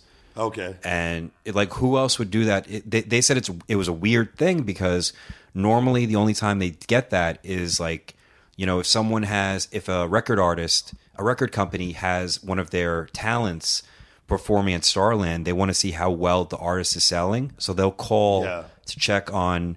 Well, how how good is my person doing? I'd like to know what they're drawing. Instead, it's the opposite. It's WWE calling the fucking building and going, "What are ticket sales?" Because NXT is running, you know, down uh, not probably like thirty minutes away, but we're doing really well. Like I'm really happy with pre-sale, and like I said, a lot of you guys listening. I know we see the numbers. New York's our biggest city next to London as far as Yeah, people yeah. listen to this. So come out. You want to see a show, Starland Ballroom? I think I'm going to run there four times a year, but this one I'm gonna really, I'm gonna uh, make I'm gonna make a huge statement right now. Are is, are me and uh, the Machine Brian Cage the main, main event or no? I actually haven't even put the card together, but it could it could go that way. I, I hope I, I certainly hope that we are in all, in all seriousness, and I know Okay. Cody's there, and uh, we 100% should be the fucking main event because you will get your money's worth alone with that match right there, and we will outdo anything that NXT will put on that night between me and Brian Cage, and we will do a minimum, a minimum. I'm going to call it right now. And in a world of, of fighting where you don't know how long a match could go, it could be three minutes, it could be 10 minutes. I'm going to make a fucking bold statement right now, Pat Buck, and I'm going to say the machine, Brian Cage versus the Sin City Cyborg, the big guy Ryback, goes a minimum of 30 minutes. That's right, ladies and gentlemen, fucking marks of all ages that said Ryback cannot do 30 minutes. Come on out to the Starland Ballroom. You will witness at least minimum, and I'm fucking saying it right here, minimum 30 minutes between the machine Brian Cage and the big guy Ryback. And yeah, it's out there. It's fucking real. But I'm going to go, hey, you know what, machine? Let's give him fucking 30 minutes worth before we fucking really turn it on for real. And fucking, he's going to say, yeah, let's do it. And we are going to fucking do it for you, the fucking marks. Fucking the Starland Ballrooms. Tickets at starlandballroom.com. Ryback versus the machine Brian Cage will outdo anything of Hunter's developmental territory. And mark my fucking words. Beat that game. I wonder where Mark for Life's going to be. He's going to make the tough decision between NXT. Oh, by the way, Mark for life, and we, we need to talk about this right now Okay. too. Snapchat has done away with the Mark for life face. And I told you the other Yeah. day that I feel like somebody, I feel like it resembles a handicap face too much. And somebody complained in this day and age in little bitch society where everybody's pussified and just like cries over fucking sour milk that somebody like, or too many people, but like, wrote into Snapchat and, and they're like, this reminds me of, uh, you know, of so and so, and like when it's just a face filter to have fun. I feel like that's why they eliminated it because I wrote to them uh, on several occasions and they have not written they they have not written back to me, and I am I am beyond. Mark for life was somebody very very close to me, and um, he was my fucking mark, and it hurts. And uh, you know, he always he always fought the good fight, and it's just I, I would have thought Snapchat being the company they are and going public very shortly, which I will be, you know, investing in them. Uh, hopefully, El Pollo Loco picks up, and I can use some of that money to. Guys, if you're hungry and El Pollo Loco exists in your state or city, please, the big guy Ryback is asking you, fucking go there every day and buy as much food as you possibly can. Because I am heavily invested in El Pollo Loco and I need them to turn it around. Thank you. Well, the, Dow Jones was over uh, 20,000 today, thanks to our lovely president in office. What's going on? I don't. I know we can't really get. Yeah, no, no. I just wanted to say, but the stock, stock, stock market's up right now, which is kind of cool. but um, I did good. I bought that. I bought that tumbler uh, barrel thing. I made I, I like uh, the stock market. I've, that's where I've made I've made a lot of money, and uh, I've made smart decisions. So fuck off, idiot. So we talked about Starland Ballroom. Um, we talked about the Rumble. I'm trying to think what else we had on the agenda. We kind of were gonna end it, but we decided let's just keep going. Let's just figure out where the show lands us. Um, I, there was I so much we want to talk about. I, I don't. I think people have been asking for longer episodes, and we we're never gonna. It's like money in the universe, Buck. We're never gonna run out. Um, it's we're always gonna have stuff to talk about, and I think uh, we talked a bit, a bit about the Royal Rumble this week. Um, one of the things that I thought was cool, I don't watch the product really anymore. Uh, I DVR it still Raw. I haven't DVR like I haven't even DVR'd SmackDown. I've heard that's the better show, and I should because there's It's guys the on way better show, man. Yeah. and there's guys I'm friends with on there that uh, that have bought some of my supplements and whatnot, and I should I should be a little more, you know. I could always go back. I Dolph. I didn't even know Dolph turned heel, and uh, I just I just saw something on that, and I go what? And like it was because I haven't talked to him in a little bit, and I was like, fuck, I'm out of the loop on everything, but. um yeah, I don't know. I don't know what we were talking about. Sorry. And speaking of guys on SmackDown, I was going to compliment Broski since he got your, you know, he and he's one of the guys that supports your supplements, but uh he was a piece of shit to me this week and he uh How so? he bullied me. He okay, well, here's the thing, and, and I'll put this out here too. If there's anyone in wrestling that's listening right now that makes good quality wrestling gear, hit me up because there's a problem finding uh you know, I've I've had many gear makers over the years. My favorite one was JD. JD Michaels Because with, JD uh, JD Michaels with Iron Attitude, who is one of my close consultants for Feed Me More Nutrition. Uh, I will put him over endless, endlessly. He always comes through making me the right gear, and if it's fucking off, he fixes it. It's always on time, Yep. And he's never he's never let me down. And uh, he hears me bitch and whine and moan and cry about little problems, and uh, uh, as positive as I am, I need somebody to sometimes vent to, and you and him are the two Yeah. guys that I vent to. So big shout out to Iron Attitude, those big guy weight belts, which were your idea for me, Pat Buck, and I will give you credit for that all day long. Were made by JD Michaels at Iron Attitude, and you can get your own custom weight belt made by Iron Attitude. So check them out on Instagram, uh, Iron Attitude. I literally have a weight belt on the way. I think I have. I think I maybe have six or seven now, maybe six. So, um, anyway, JD used to make my gear, and it always fit well. It was great, great quality. But since then, it's been a fucking nightmare. And I've had horror story. Here's the thing: I'm I'm an indie guy, and I have Wait, what maybe do you a what do you bit of what, what, what do you mean when you say you're an indie guy, Pat? I've never had TV exposure, so if I'm I'm well- I I'm remember known you. for- wait, uh, hold on. I remember distinctly uh, of you wrestling uh, Crime Time in Orlando for a Christmas episode uh, with you and Drew. Um, who was well, Drew Donovan, right? Yeah, yeah, yeah. Who's now uh, 300 pounds of, of muscle. Wait, why do you laugh on that? because at that time, he was like my size, and he is now double his size. Pat, this podcast is about telling the truth. Are you in, are you saying that Drew Donovan is using a shit ton of fucking steroids to have the physique? I'm that he saying no such thing. I'm, I'm just saying that the, the man Well, hit a growth I- spurt I will pa- say- past the age of 25. I will say it that Drew Donovan is using a shit ton of steroids to achieve the physique that he is using. Uh, which other like if you're like, hold on, let this is wait, let big guy rant again right here. If you're on the independents, if you're on the fucking independence and you want to work for WWE and you're taking growth hormone and fucking steroids, wake the fuck up and fucking hit your head and look in the mirror and go stupid because that's what you fucking are. You can't well growth you can fucking do as obviously some of the guys up there are getting away with but everything else mm-hmm. you're fucking stupid and knock that shit off. God damn mark carrano fucking Okay, we- implement a growth hormone policy asap What, what makes you more angry, though? Guys that do that or guys that don't go to the gym?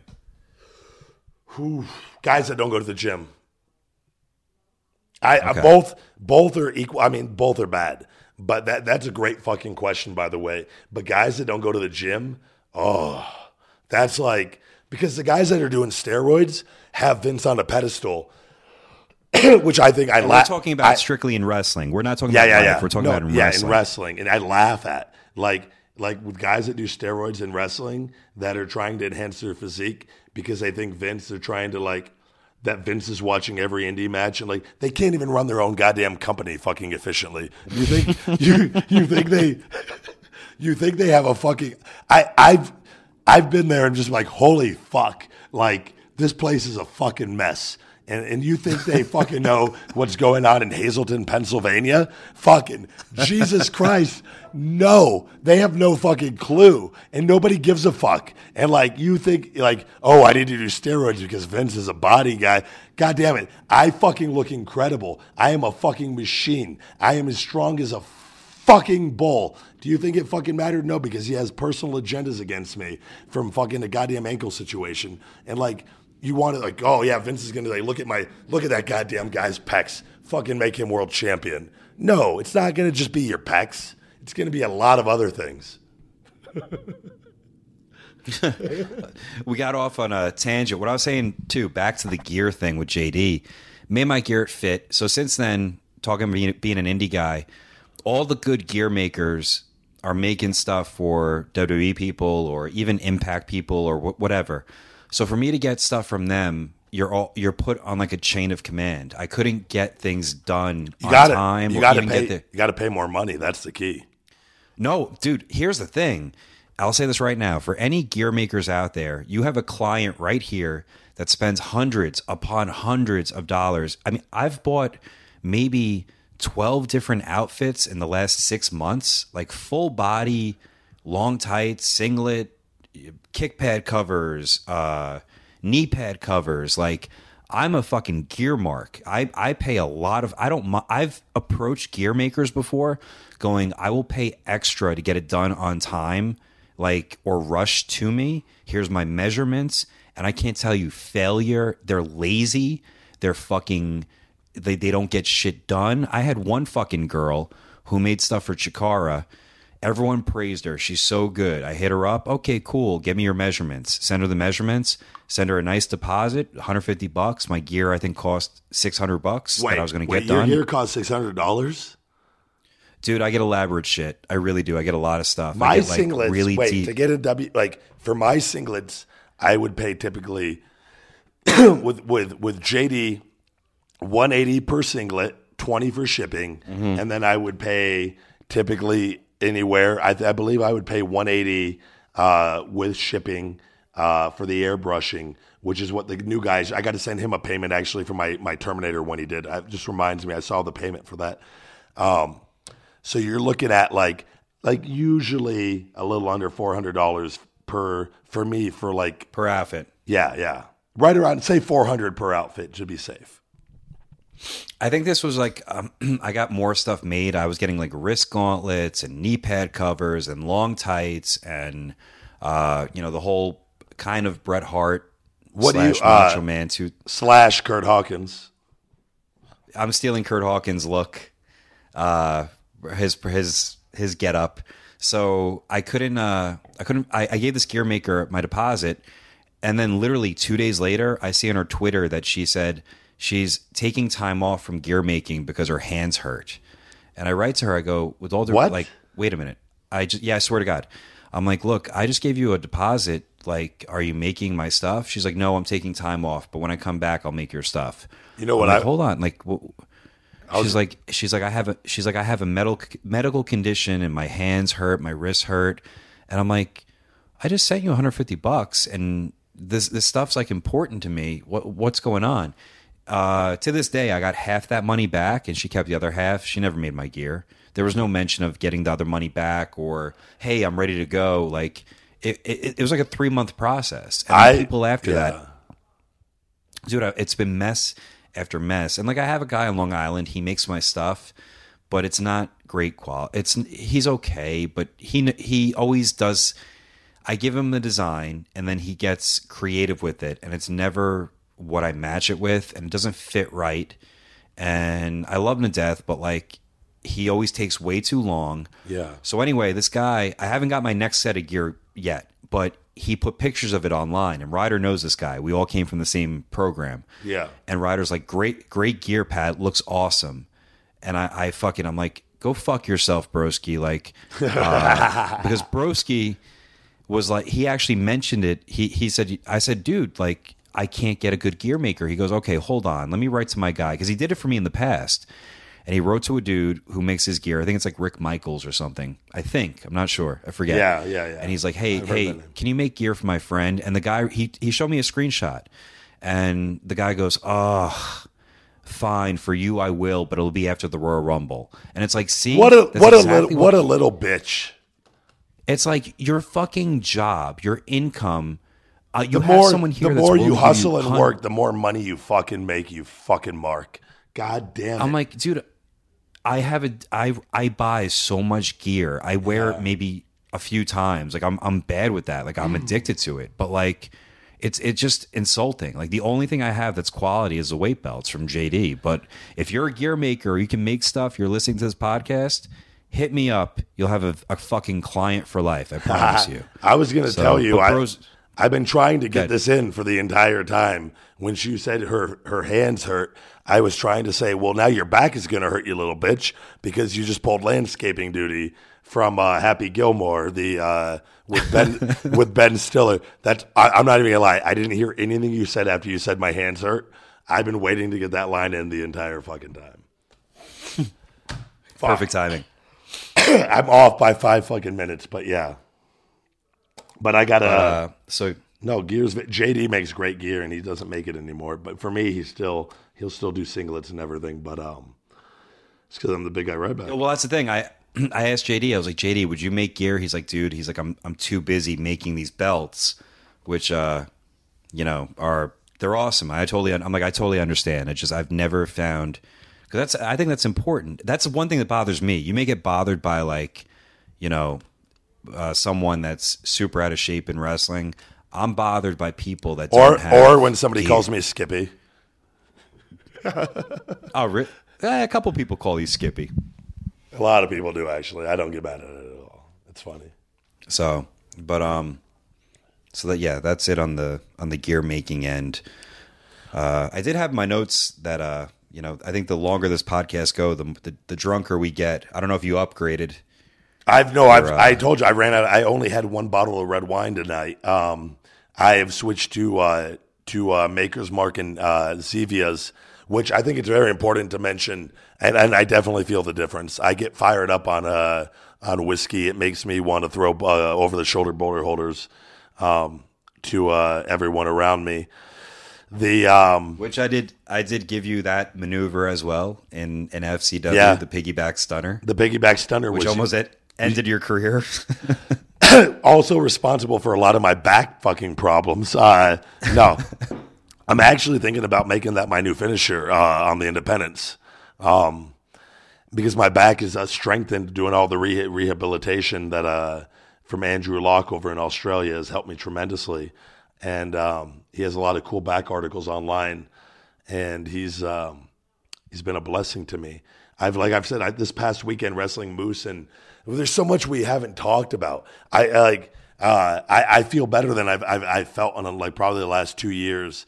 My body was hurting so bad um, from some of the problems I was having from uh, muscle weakness and some of my smaller muscles, but uh, a problem that you know, you huh? Sorry, you you brought up something the other day. We were talking about how um, you said to me that someone told you that time off as a wrestler is like the worst thing in the world. I'm pretty sure you told me that the other way. the Yeah, day. Arn Anderson said uh, a wrestler's worst enemy is time off. And uh, what happened to me is when I came off the road after pretty much five years of nonstop wrestling, is it took probably between four to six weeks to set in. My body just started aching really, really bad, and uh, shoulder and back pain really, really bad because on the road you have to just you toughen up and uh, a lot of the wrestlers that you watch every night are in tremendous pain and we live in a different day and age where guys now can't take pain pills before matches and it's good that it's rightfully so um, but that, Sure. that wrestling four to five nights a week just tears the human body apart. And guys don't understand that, like, and, and people don't understand. You're, you're you're working out, you know, a couple hours a day. Usually, the guys, and uh, you- you're in cars and traveling at night for for three, four, or five hours every night.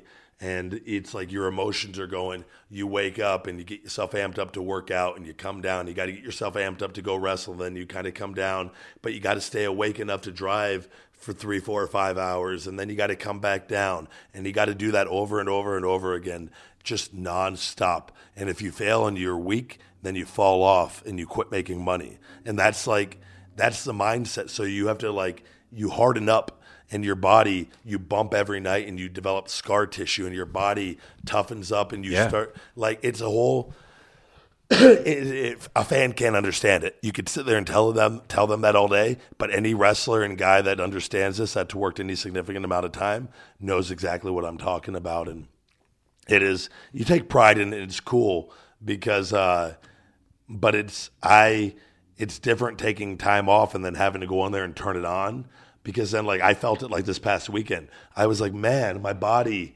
I never got sore in WWE. I I could do anything and never get sore. And then I wrestled one match one night, and I'm fucking aching. Up my neck is killing me, and it doesn't it doesn't stop me from doing anything. It didn't stop me from driving six hours to go wrestle Moose the next night because that's my obligation and that's what was promoted and that's what needs to be delivered. But it's uh it's a rough lifestyle. It's not it's not for your average uh your average human being. That's that's for damn sure.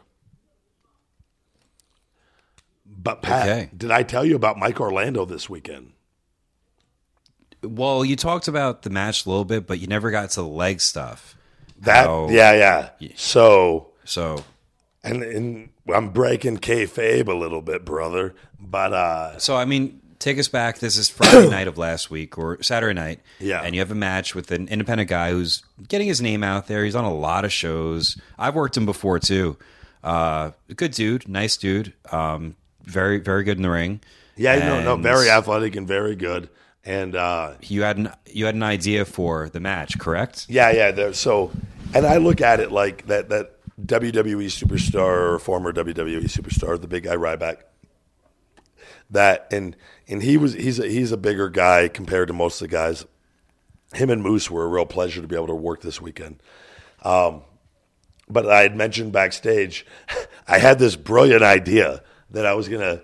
I go, we're gonna do a little thing on the outside after I did did a dive to the outside um, where he slaps me, and um, I, I chase him around. But I'm, I was gonna go down with a leg injury, but I wasn't gonna stay down. I was gonna pop right back up and get back in the ring, and we're gonna continue the match. And he wasn't gonna work my leg.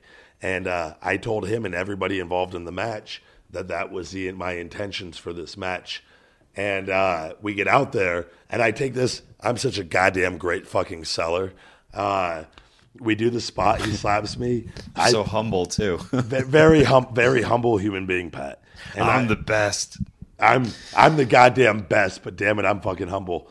Uh, I fall down, but I pop right back up to a T to my fucking how I envisioned it. I get back in the ring and we start the match back up.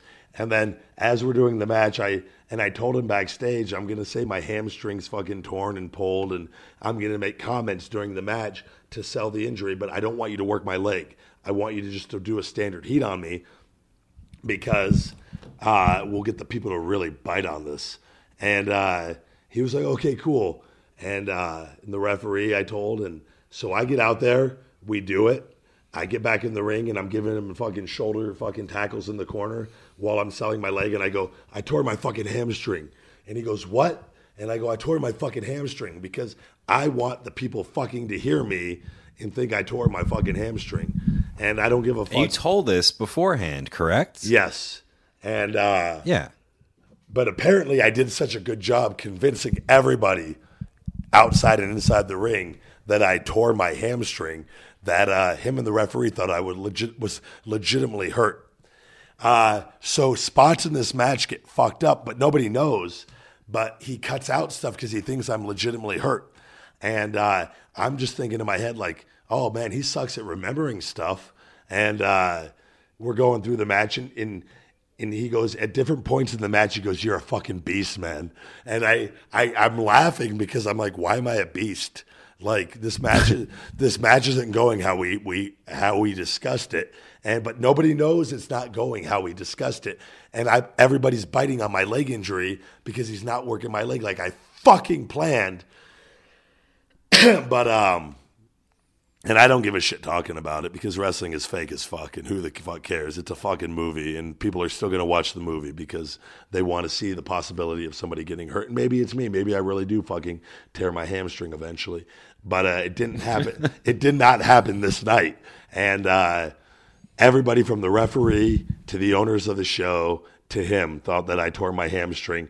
And right before we went into the finish with a shell shock, he, he said it on multiple times. He goes, You're such a fucking beast. And I chuckled to myself, not knowing why he's telling me I'm a beast in this fucking match. But he was telling he was telling me I'm a beast because he thought I was doing all this with a torn hamstring.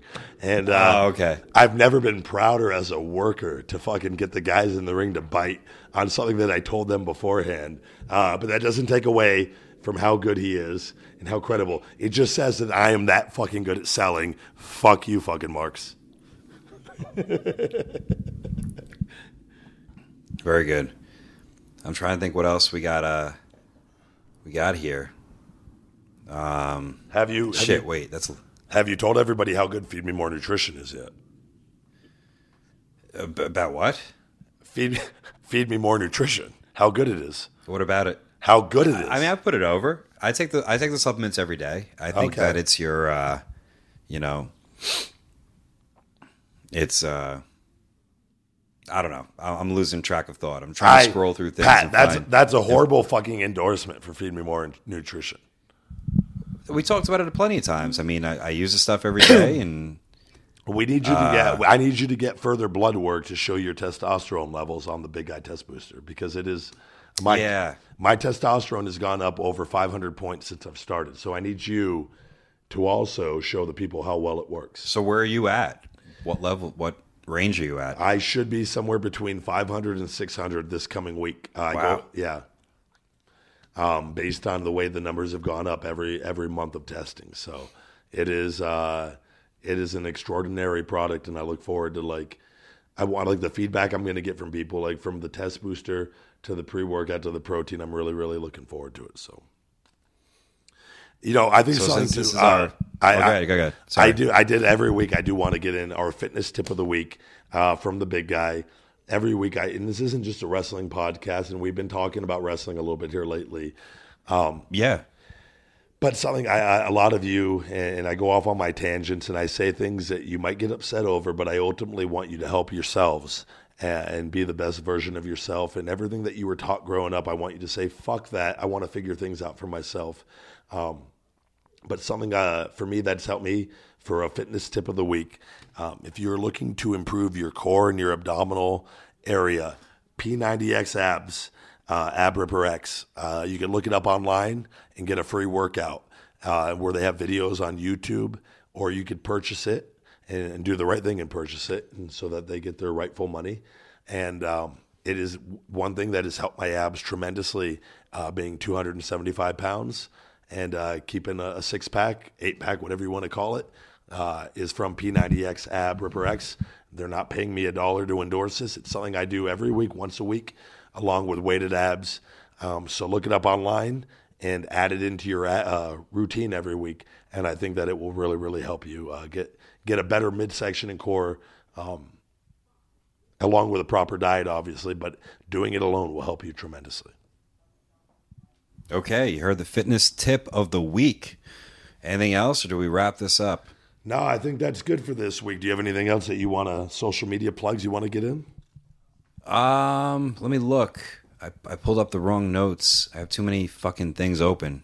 I think I was I drank a little bit too much wine. I think it's interesting as the show goes on, we progressively get drunker and drunker.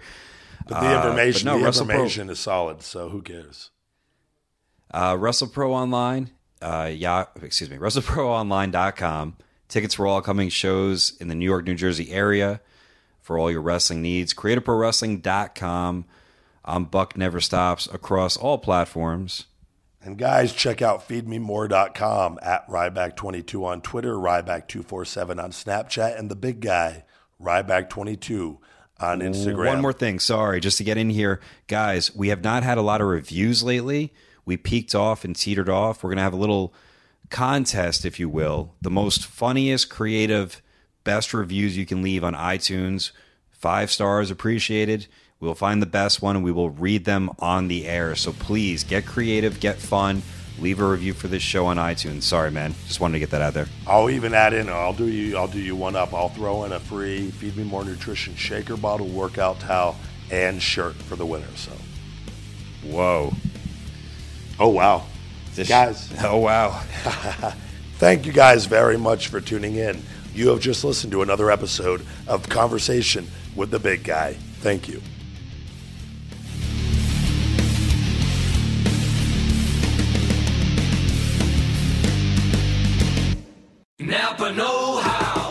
Any car brave enough to withstand a decade's worth of multi state family voyages is worth treating to some quality parts and Napa know how. Coolant for the Death Valley trip, wiper blades for the Pacific Northwest, air fresheners for the Southwest chili cook off. Yeah, with some quality parts and a little Napa know how, you can keep your Road Warrior running longer, stronger for many more vacations to come. That's Napa Know How. Napa Know How.